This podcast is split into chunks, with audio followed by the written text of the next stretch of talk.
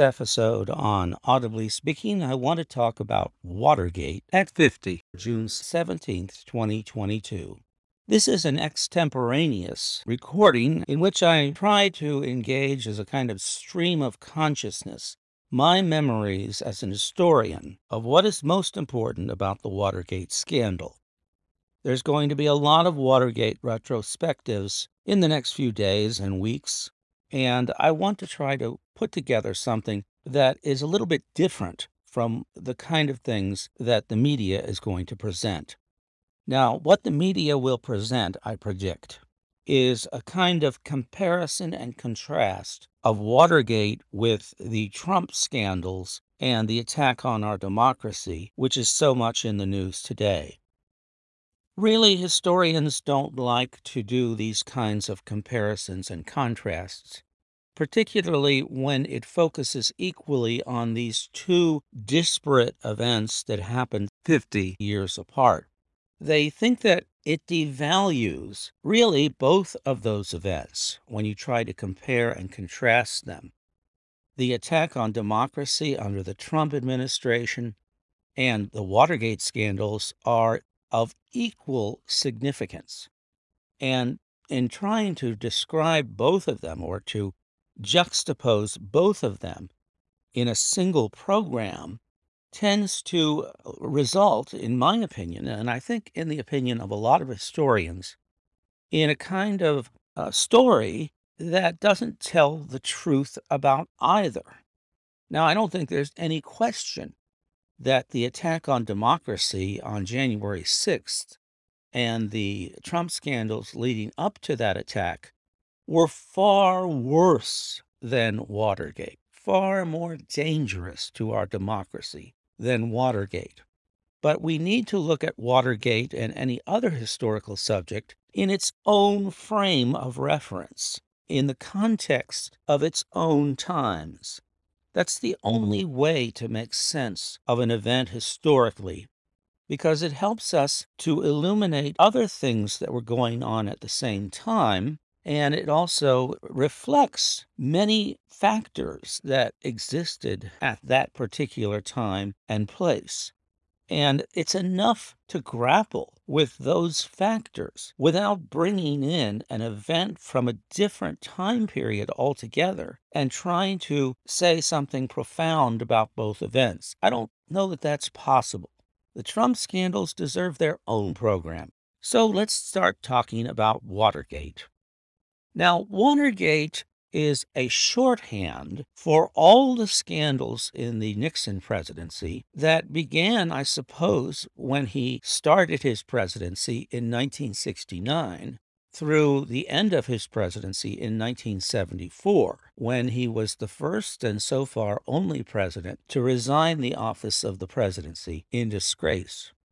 More particularly, Watergate is the name of a condominium complex in the District of Columbia next to Lincoln Center along the Potomac River, which was a very fashionable place for politicians and other well heeled District of Columbians to live at the time of Watergate. And Watergate, the condominium complex, also had rented out space to certain businesses, among which was the Democratic National Committee. And so on June the 17th, 1972, exactly 50 years ago tomorrow, some individuals who were paid and directed by the Nixon White House secretly burglarized the headquarters of the Democratic National Party in the Watergate building. Now, they had done this a few weeks earlier, and the reason they were engaged in these burglaries was because they were trying to figure out whom the Democrats were going to nominate for president in the election of 1972. The Democratic National Convention was only a few weeks away, and it looked like, on the strength of the primaries leading up to May and June of 1972, that the Democrats would nominate George McGovern, a senator from South Dakota, who was an extremely liberal Democrat. And Nixon, because of his deep seated fears that somehow the Democrats would manage to defeat him, as they had in some elections earlier, would sort of pull a fast one at the Democratic National Committee and nominate somebody besides McGovern. Nixon simply could not believe that the Democrats would be foolish enough to nominate someone so far outside the mainstream as George McGovern, which of course turned out to be a colossal miscalculation on Nixon's part, because that's precisely what the Democrats ended up doing. But at any rate, I don't mean to imply that Nixon knew about the burglars or ordered the burglaries that took place in May and June. It's just that he had directed his men at all levels of his administration to do what they could to dig up dirt against his enemies. And they went a little bit too far, as you might say, and they began doing illegal things, some of which were known to the president either before or after the deeds were committed, and some of the things were not known by the president before they were committed and among the latter was the break in of the Democratic National Headquarters on June 17, 1972. The reason that event is important is because the burglars were arrested. They were caught in the act. And when they were brought down to police headquarters, they had identification information that linked them to the White House, and in one case, linked them to the committee to reelect the president as of course Nixon was running for reelection that year, 1972. So that was the beginning of the public portion of the so called Watergate scandals, which were the scandals in which the Nixon administration had done illegal things. And these things were finally, like chickens coming home to roost, they were finally beginning to be made public. Of course, at the beginning, nobody knew what these burglars were trying to do. Nobody knew for sure that they were linked to the White House, although the identifications made that seem likely. But the White House called this a third rate burglary and dismissed the significance of it entirely and declared that it had nothing to do with this sordid affair, the burglarizing of the Democratic National Headquarters. There was no evidence that it did know immediately after the burglary, and therefore this event had almost no impact on the resulting election of 1972. There were stories from time to time in the newspapers about the indictment of the burglars, there were rumors that they had closer relations to the Nixon White House than had appeared at the start, but nothing could be traced to President Nixon, and most people believed what Nixon said, which was that it was a third rate burglary of no particular consequence.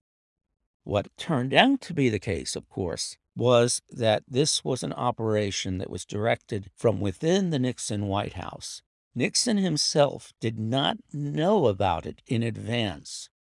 But within five days of the burglary, he had found out that the Nixon White House had been behind the burglary. And from that point forward, Nixon launched a concerted campaign to cover up the White House involvement from the American people.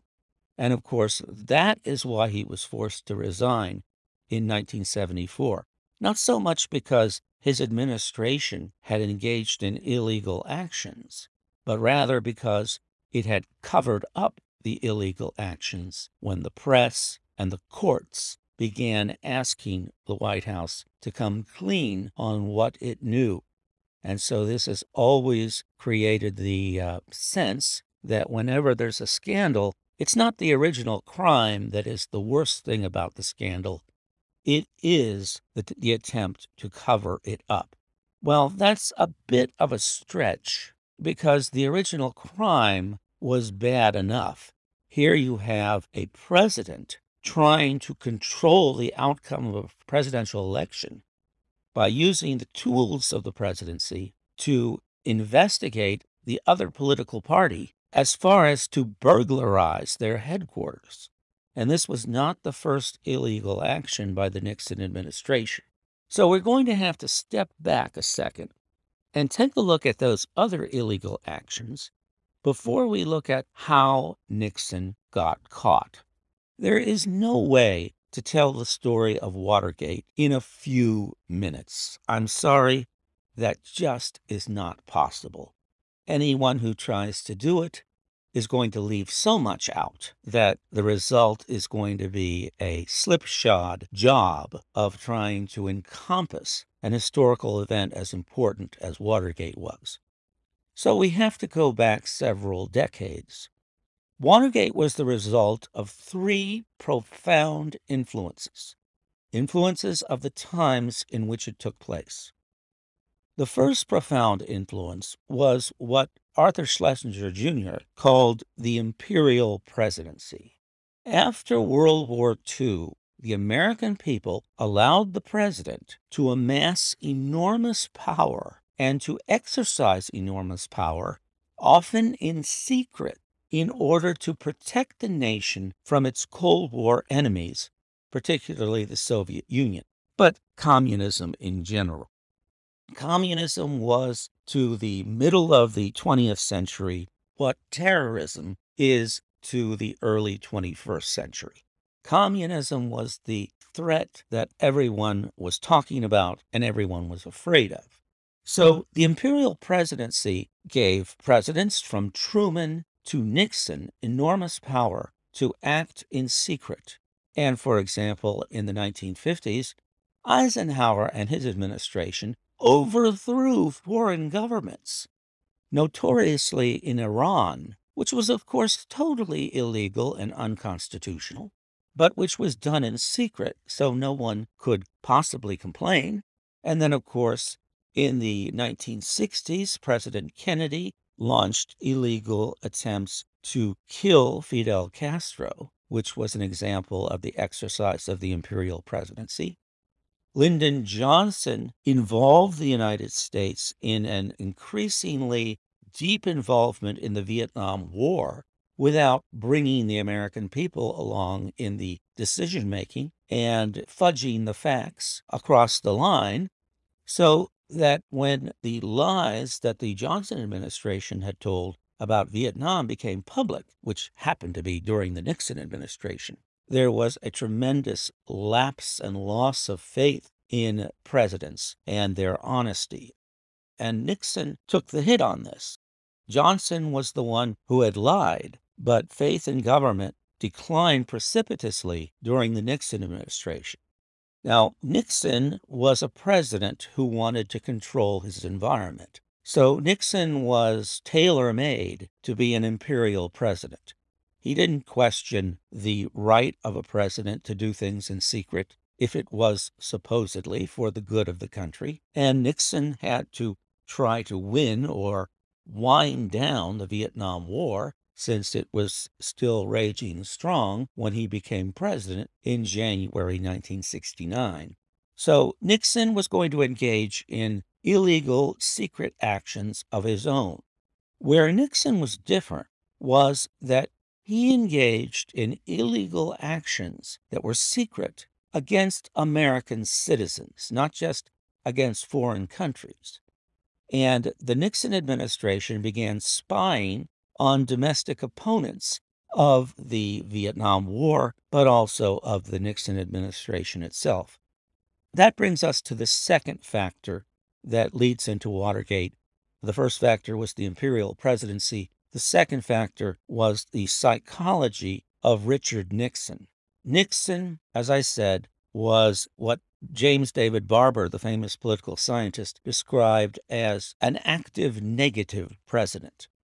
He was an activist personality, but he also had a negative point of view, seeing enemies all around him. He saw so many enemies around him that it does not seem to be a stretch to say that he was a paranoid personality. And Nixon wanted to exercise power in order to control his environment. And you have to understand that Nixon had lost a presidential election in 1960 by a very narrow margin to John F. Kennedy. And Nixon was never going to forget that. Two years after that event, he ran for governor of California and he lost that election, which was particularly humiliating for Nixon. So everyone assumed that Nixon's career was over and he had to rebuild it step by step with the aid of the Democrats who self destructed in the 1960s after the death of JFK and with the advent of the deepening crisis of the Vietnam War and the riots of the 1960s and all of the other turbulence that we associate with that decade of the 1960s. So, Nixon, when he ran for president in 1968, wanted to take advantage of the grievances of the American people. So he tended to divide the public, very much like Trump did, if I can make a comparison that I will only make for a second.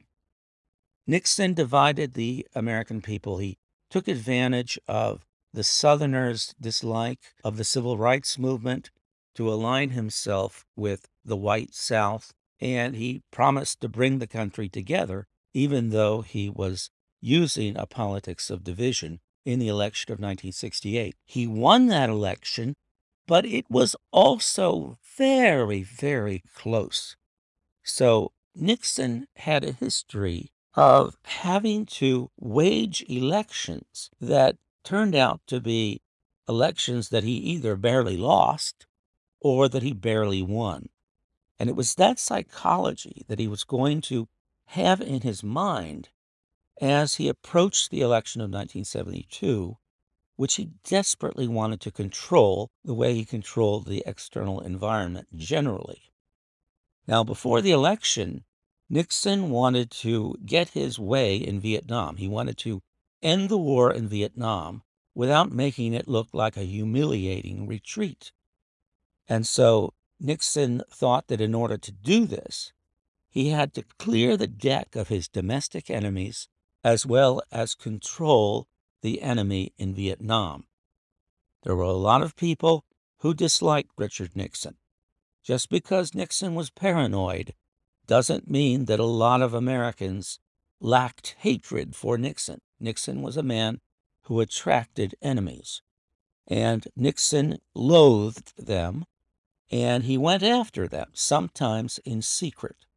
And so, what we're going to talk about now are the secret actions, secret to the American people.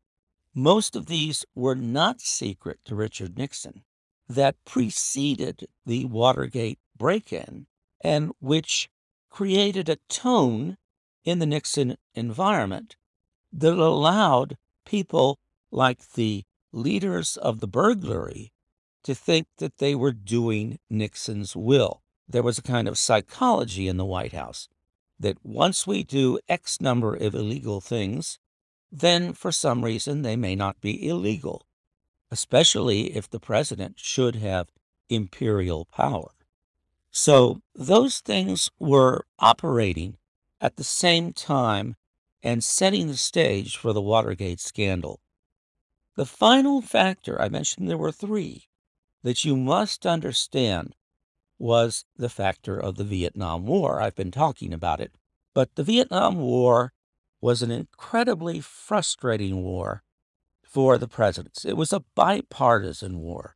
Democratic presidents and Republican presidents were up to their eyeballs in responsibility for the Vietnam War. You could say it began with Truman, uh, escalated under Eisenhower, a Republican, escalated still further under JFK, mushroomed under LBJ, and for a time under Nixon, it actually expanded once again. So it is not correct to pin the Vietnam War on the Democratic Party. It was truly bipartisan. But it was a war that was basically unwinnable, fought by a country that thought it could do anything. So the reality that the Vietnam War was not a war that the United States could win at the price that would have been necessary for it to so called win, which would be perhaps a 100 year war involving hundreds of thousands, if not millions of deaths, it was a price America was unwilling to pay.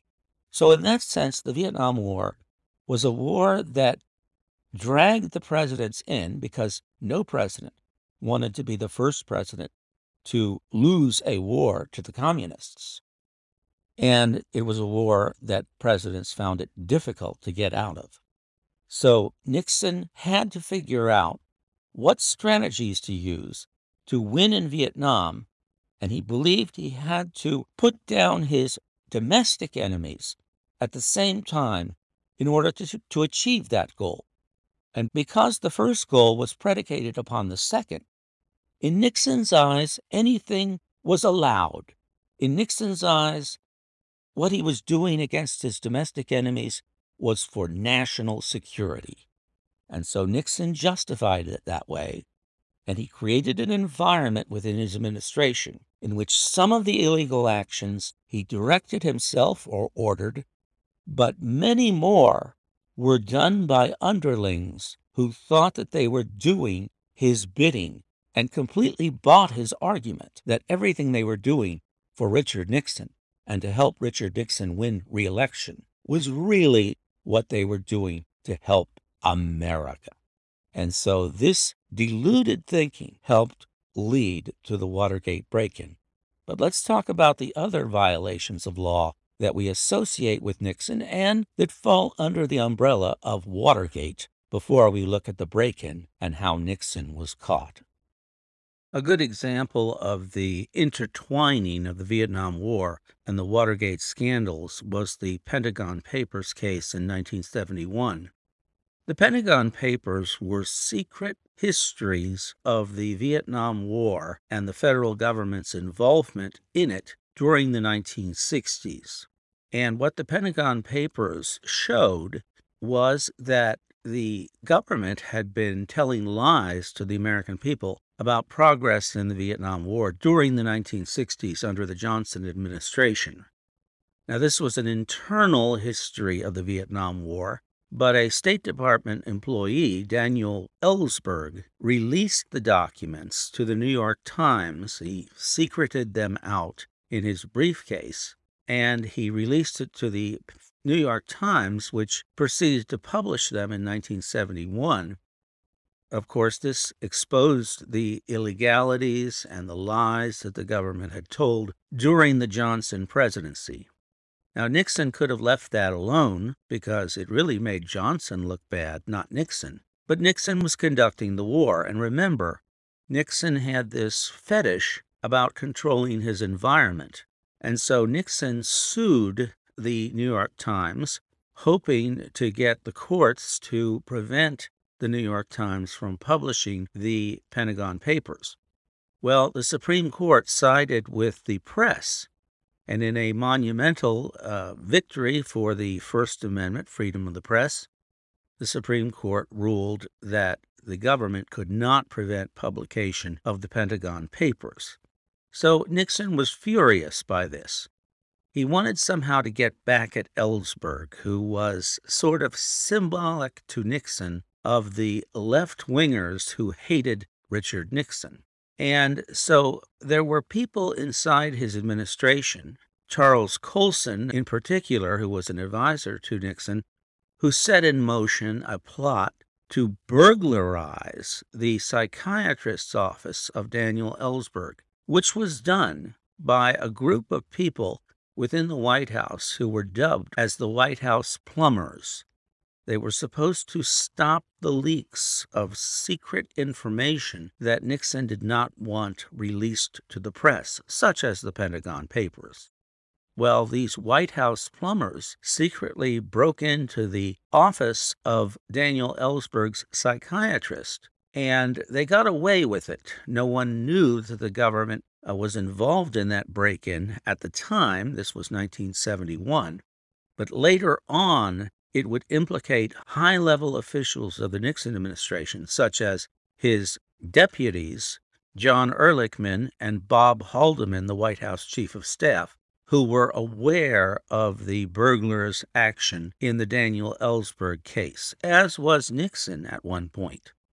So Nixon had good reason to want to suppress the news of Watergate, even though he didn't know about the Watergate break in advance, because he feared that if the Watergate break in was exposed, then the White House's involvement in the Pentagon Papers case would also be exposed, and that involved high level officials very close to the president himself. And so Nixon, because he knew that the involvement reached very close to the president in the case of the Ellsberg affair, he used that as a reason to try to cover up the Watergate break in, which was not so close to the president's involvement. That was done by people connected to the committee to reelect the president. They were doing what they thought Nixon wanted them to do, but Nixon could have made a clean break of the Watergate break in, and he could have cracked the whip against those who were involved, and he would have gotten credit for stopping an illegal action, cracking the case of an illegal action that, even though it was within his administration, would not have reached as far as the president. And so, in a way, Nixon could have made a clean break of Watergate in the summer of 1972 and probably went on to win a landslide election, which he eventually did do. But instead of doing that, he covered it up and he proceeded to continue the cover up right on up to the end when he was forced to resign.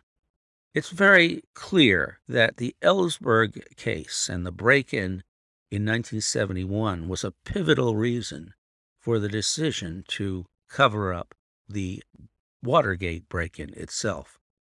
Now, after the election was over, Nixon was winding up the Vietnam War. The Vietnam War officially ended in January 1973 when there was a peace agreement signed between the Vietnamese and the United States government, which led to the release of the prisoners of war and also announced that there would be a pullout of U.S. troops later in 1973.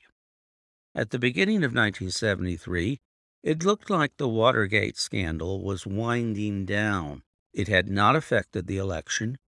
And one of the reasons it had not was because the Nixon administration had been promising pardons and cash payments to the burglars if they would only keep quiet about White House involvement. And so they did keep quiet about it until January 1973 when cracks began to form in the solid wall of silence that had been purchased by these promises of payments and pardons. There was a federal court judge, John Sirica, who threw the book at the Watergate burglars. He suspected there was something going on that the burglars were not were not telling for nefarious reasons, such as bribes or promises of pardon. Who knows? And Sirica handed down severe sentences, long term terms of imprisonment. And this caused one of the burglars, James McCord, to come out and assert that the White House had been offering payments and pardons as an inducement for the burglars to keep quiet and to go to jail without saying anything about White House involvement. Now, of course, the Nixon administration denied that it had anything to do with the burglary or that it was at all offering payments or promises of pardon, even though it was doing those things in reality. And Nixon pretty much felt that he could keep this quiet as long as he increased the amount of money he was offering to the burglars to purchase their silence. But McCord had come clean and this was one of the things that Nixon could not control. And so anxiety was building in the Nixon White House in the early months of 1973. One of the leaders of the cover up was Nixon's personal attorney, John Dean, who was only in his early 30s. He was a very young attorney. He was in over his head, but he had led the cover up in 1972 and he was deeply entrenched in the Watergate cover up. Dean was getting increasingly anxious in the early weeks of 1973. He could see that the cover up was unraveling. And he tried to approach Nixon and tell him that there was a cancer growing on the presidency and it would have to be cut out, and that the cancer had reached to the highest levels of his administration. Haldeman, Ehrlichman, and John Mitchell, who had authorized the break in in the first place, he, of course, was the Attorney General of the United States and the leader of the committee to reelect the president in 1972. And Dean began to think about going to the prosecutors to make the best deal he could. He knew that he was in danger of going to jail for the cover up, as were Haldeman and Ehrlichman, and perhaps even Nixon. Because remember, Nixon not only knew about the cover up, just as soon as Dean did and Mitchell, but he was the leader of the cover up. The president was the leader. But in early 1973, Dean tried to persuade Nixon that if he came clean and cut loose his top advisors, somehow he might be able to survive.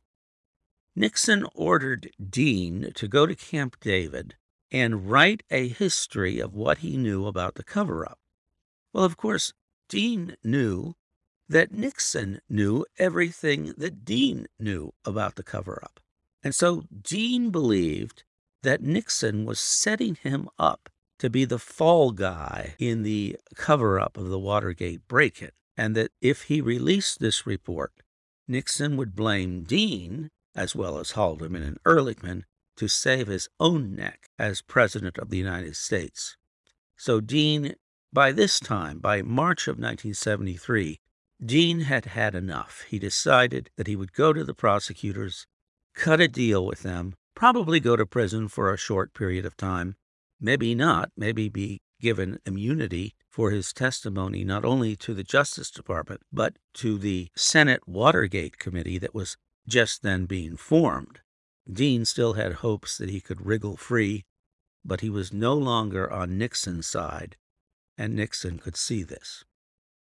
In April 1973, Haldeman and Ehrlichman resigned, and Nixon fired Dean. Nixon also tried to interfere with the Justice Department and persuade the Justice Department not to give Dean immunity from prosecution for his testimony to the, the Senate Select Committee, which would be meeting in the summer. The Justice Department refused to agree to Nixon's terms. Dean then went to the prosecutors and began negotiating. He hoped for immunity. The Senate Watergate Committee, which was famous for meeting in televised sessions during the summer of 73, 1973, did give Dean immunity, at first by a divided vote in the committee, later by a unanimous vote, and Dean proceeded to testify that summer. He was the star witness in June of 1973 and undoubtedly was the chief reason why these Senate Watergate hearings that were televised were the bombshell that they proved to be. Dean, who turns out to have had a photographic memory, reported on his conversation with the president in March 1973 when he reported that he told the president that there was a cancer growing on the presidency and it would need to be cut out. In other words, that the cover up would have to come to an end and Nixon would have to come clean about the involvement of his highest advisers. At the time, of course, Nixon did not want to do this. Dean also felt that Nixon was asking him leading questions in this famous meeting with Nixon in March 1973 when the cover up was discussed. And Dean had the impression that there was some kind of recording device in the Oval Office and that Nixon was trying to get Dean to say things in this meeting that would help Nixon in any future court case. In any case, Dean did not know if there was a recording device, but it made the investigators on the Senate committee begin asking questions about this very issue. The following month, in July 1973, the investigators had finally interviewed Alexander Butterfield, who was an aide to the president, and one of the very few people to uh, know that Nixon did have an automatic tape recording system in the Oval Office and in other parts of the White House that automatically recorded every single conversation Nixon had, particularly in the Oval Office. So at this juncture, the crucial question was who was lying? Was it Nixon or was it Dean? Most Americans believed Nixon because, after all, an overwhelming majority of Americans had reelected the president in 1972. They knew Nixon for a generation. Many Americans didn't like Nixon, particularly in terms of his personality, but they felt that they knew him. And they certainly did not know John Dean. And so, in a decision as to whether to believe Nixon or to believe Dean, most Americans continued to believe Nixon. But the discovery of the recording equipment, the discovery that Nixon had recordings of his conversation, could determine without any ambiguity who was lying, Nixon or Dean, and who was in charge of the cover up, and whether the president was innocent of involvement, as Nixon was asserting. From that point on, the Senate Watergate Committee did everything it could to elicit from Nixon, to try to pry from Nixon the Watergate tapes, but Nixon refused to release them, citing executive privilege. And of course, this began to wear and tear on the public's confidence in the president and belief in the president's probity. As I indicated, I am not going to make too many comparisons between the past and the present. But at this very moment, of course, there are televised hearings by the House of Representatives in the Trump allegations, in the Trump scandals. And these televised hearings have brought back memories of the 1973 Senate Watergate hearings. So far, of course, the House hearings about the Trump scandals have not raised the kind of furor and spectacle and historical drama that we saw with the Senate Watergate Committee hearings in 1973, but they have just started, and one cannot predict the outcome of the present drama. In any case, the Watergate hearings in 1973 were spectacular because not only did Dean testify, and Butterfield, of course, but also Haldeman, Ehrlichman, and John Mitchell, all three of those members of the Nixon's rogues gallery, Haldeman, Ehrlichman, and Mitchell, tried to defend the president, but it was clear that they were also trying to defend themselves and that they were not being forthcoming in their testimonies. So by the end of the summer, the issue was clear, as Howard Baker, a senator from Tennessee, said it. The key question was what did the president know and when did he know it? By getting copies of the tapes, the government and the American people could know what the president knew and when he knew it. But again, Nixon refused to release the tapes.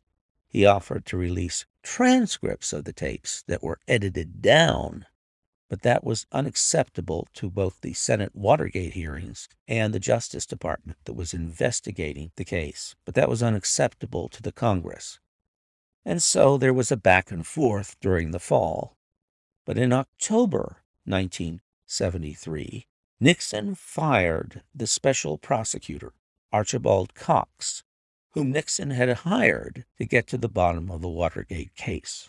That was the Saturday Night Massacre, because the Attorney General, Elliot Richardson, refused to carry out the firing believing that it was going to cause a constitutional crisis, which it did. And so Nixon tried to get others in the hierarchy of the Justice Department to carry out the firing of Archibald Cox. One of the director of the FBI, William Ruckelshaus, who had been a previous administrator of the Environmental Protection Agency, also refused to fire Cox and resigned as part of the Saturday Night Massacre. Finally, Nixon got a lower level Justice Department figure, Robert Bork, to carry out the deed and dismiss Cox. But this was a constitutional crisis of the first order, and people began to lose faith and the support for Nixon on the part of the public precipitously declined as a result of this event.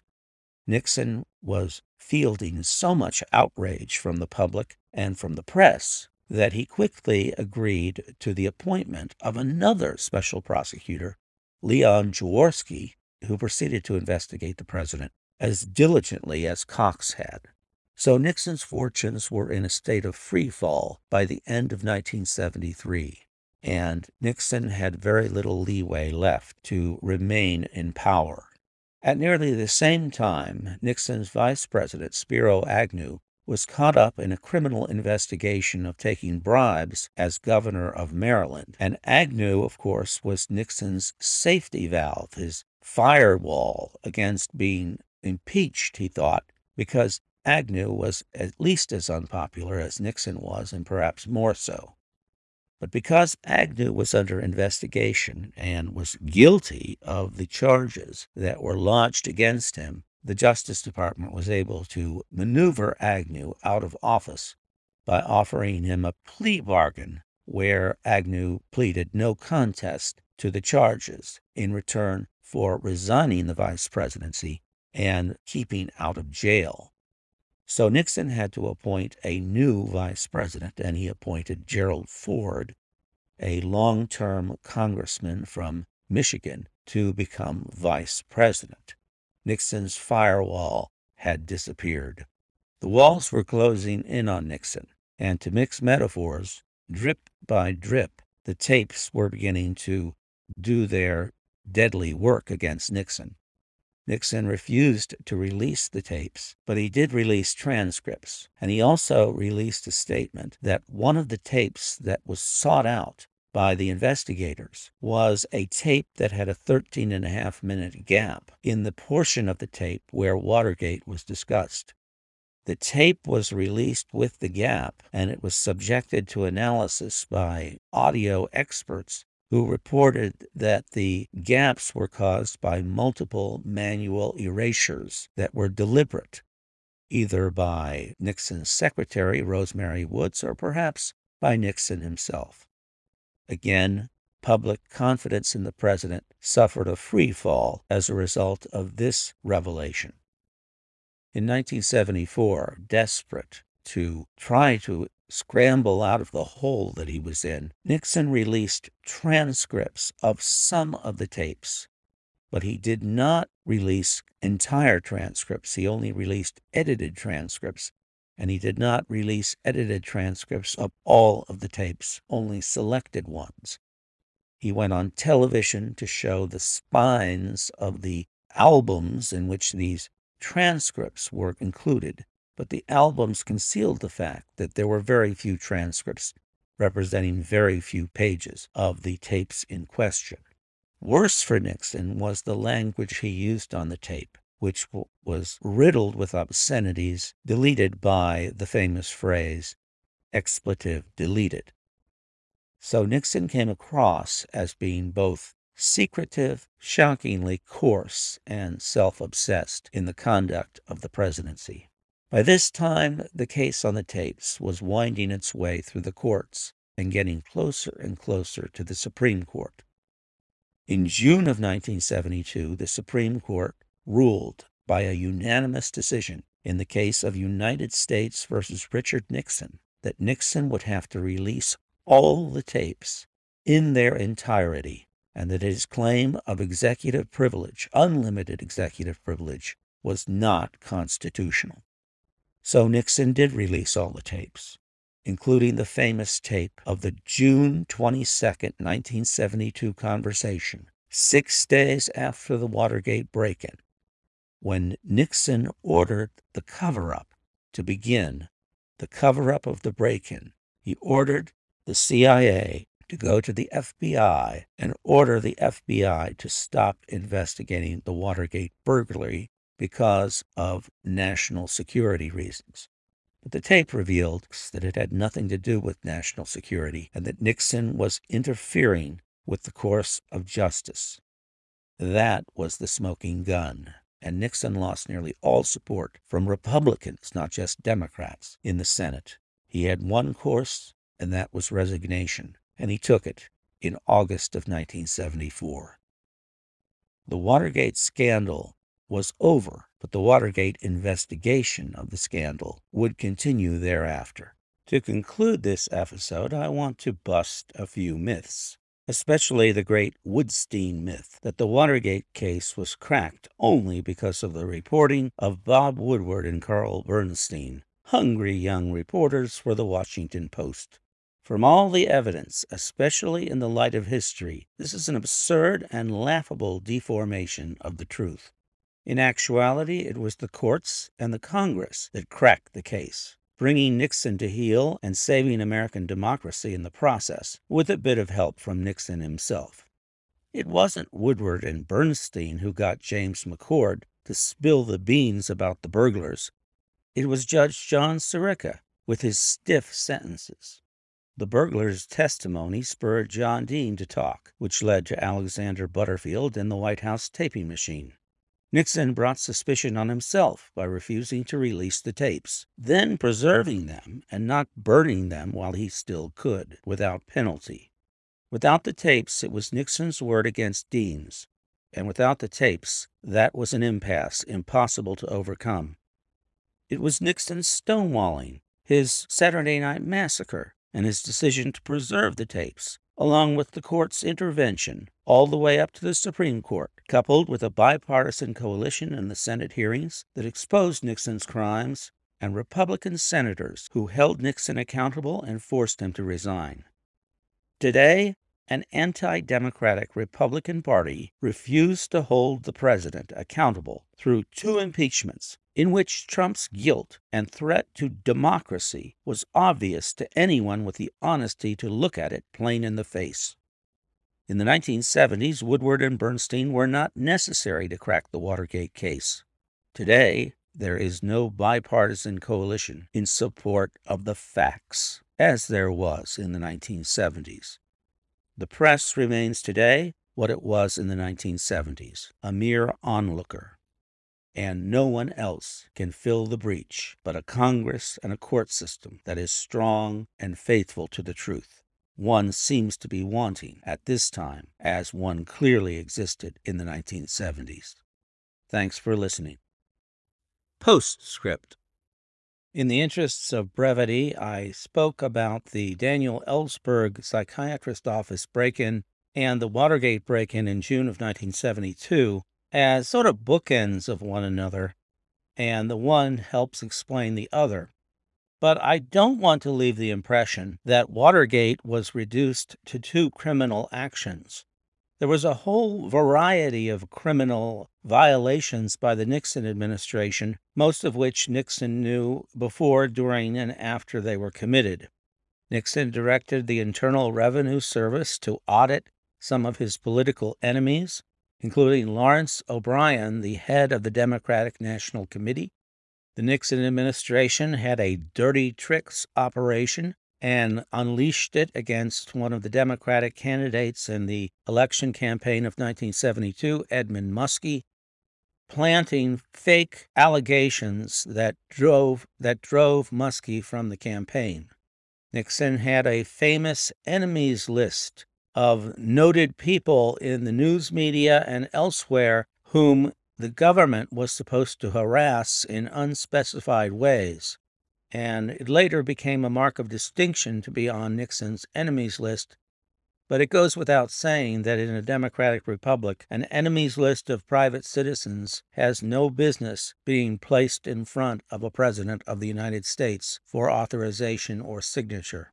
Although most of the Nixon crimes were all about power and the accumulation of power, there was also venality in Watergate as Nixon used the government to enhance and improve various private residences to the tune of millions of dollars. And of course, that was a violation of the ethics rules without parallel in the American presidency. Finally, while, as I have stated, the Watergate affair and the Trump scandals deserve their own stories and their own accounts separate from one another, it is of course it is of course appropriate on occasion to compare scandals and in the process it is possible To learn more about each one, comparison can help you understand the degree of criminality that we're talking about in each case. And so it is reasonable to see comparisons. The purpose of this broadcast has been to try to isolate our focus onto Watergate because so many of the retrospectives are engaged in comparison. And I thought it would be a good idea for a change to look solely at Watergate in its own place and time. But for the rest of the broadcast, I want to talk about some of the comparisons and contrasts between Watergate and the Trump scandals. After all, we are talking about two authoritarian presidents. The United States of America, of course, has had 46 presidents, and virtually all of them have been stable personalities who have not sought to break the Constitution and treat it like a worthless scrap of paper. One can only think of a few presidents in American history who were willing to go that far. The only presidents I can think of in that category would be Richard Nixon and Donald Trump. John Dean once said that Trump would make Nixon look like a choir boy. And that was before January 6th. I'm sure that Dean believes that even more today. And I think that's an accurate judgment. Nixon did not put the American people through the process and the agony of impeachment. He resigned before he could be impeached. He most certainly would have been impeached, and he also most certainly would have been convicted. But Nixon spared the country that trial and tribulation something that Donald Trump on two occasions did not do. And of course, Donald Trump had control over a Republican Party which is very, very different from the Republican Party of the 1970s. There were liberal Republicans and moderate Republicans, as well as conservative Republicans back in the 1970s. There were Republicans who were more liberal than many Democrats in the Senate in the 1970s. So the differences between the two political parties were far less than they are today. But it isn't just about differences. The modern Republican Party is absolutely an authoritarian party. They don't go against the views of their dear leader, whatever those views happen to be, or however far from the truth those views may happen to be. It is almost like a cult in deference to Donald Trump. And of course, Trump seems to be the ultimate authoritarian as well as the ultimate amoral person in politics. One of the difference between one of the differences between Watergate and the Trump scandals can be seen in the reception of John Dean today by Trump's supporters.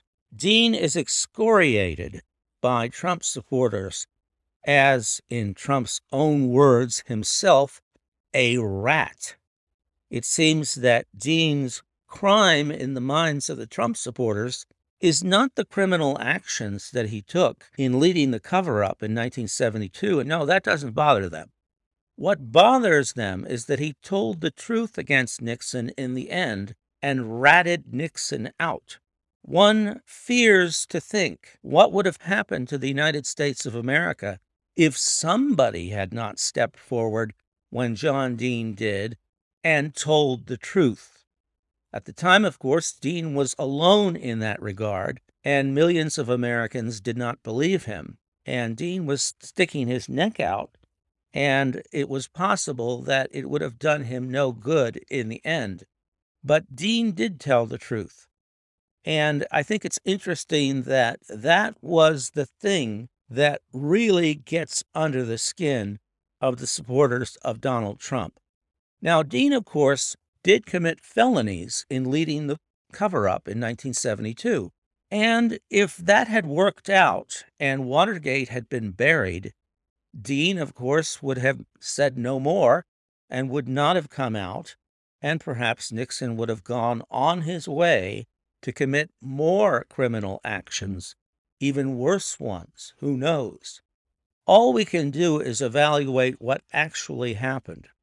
And what actually happened is that in the early months of 1973, Dean, as I've said, went to Nixon and tried to explain to Nixon the gravity of the problem that was facing him, the fact that the cover up could no longer be sustained, the fact that the White House was being subjected to blackmail by the burglars, and that they would never be satisfied with enough money, no matter how much money was raised. But the problem was that Nixon did not seem to get it. When Nixon asked Dean how much money would be needed to pay the blackmail, Dean said it might be over a million dollars. And Nixon said, well, that wouldn't be that hard to raise. By the way, the money that was used to pay the burglars before the Watergate break in and that later to pay off the criminal defendants so that they would keep quiet came from campaign funds to the committee to reelect the president, and that was another violation of federal law. So the crimes of the Nixon administration continue to mount, as you can see. So when Nixon refused to understand what Dean was trying to tell him, perhaps because Nixon thought, as he said several years later, that when the president does something, it's not illegal, Dean had no choice, he thought, but to go to the prosecutors. But he didn't go to the prosecutors without telling President Nixon that he was going to do precisely that. So Dean does not fit the image of the stool pigeon or the rat. He tried to get President Nixon to lead the administration out of the cover up in March of 1973, to blow the whistle on the burglars and take whatever political hit would be the consequence. Indeed, Dean assumed that some people high up in the administration, including Dean himself, Haldeman, and Ehrlichman, might well go to jail but that there was still a possibility of keeping the cancer from Nixon himself. Dean did not know if that was still possible, but Dean did know that the cover up would have to come to an end. Nevertheless, Nixon disagreed. So Dean told Nixon, Ehrlichman, and Haldeman that he was going to go to the prosecutors, which is exactly what he did. Dean did not know whether this would keep him out of jail, for a while, he was promised immunity, but he was imprisoned at one point while the case went through the courts. He was finally found guilty and he was sentenced to time served, so he served no time in prison following his conviction. So, in the end, therefore, I believe that our American democratic system relies on people telling the truth in order for it to survive. And that is what makes today's situation seem so chilling and so foreboding.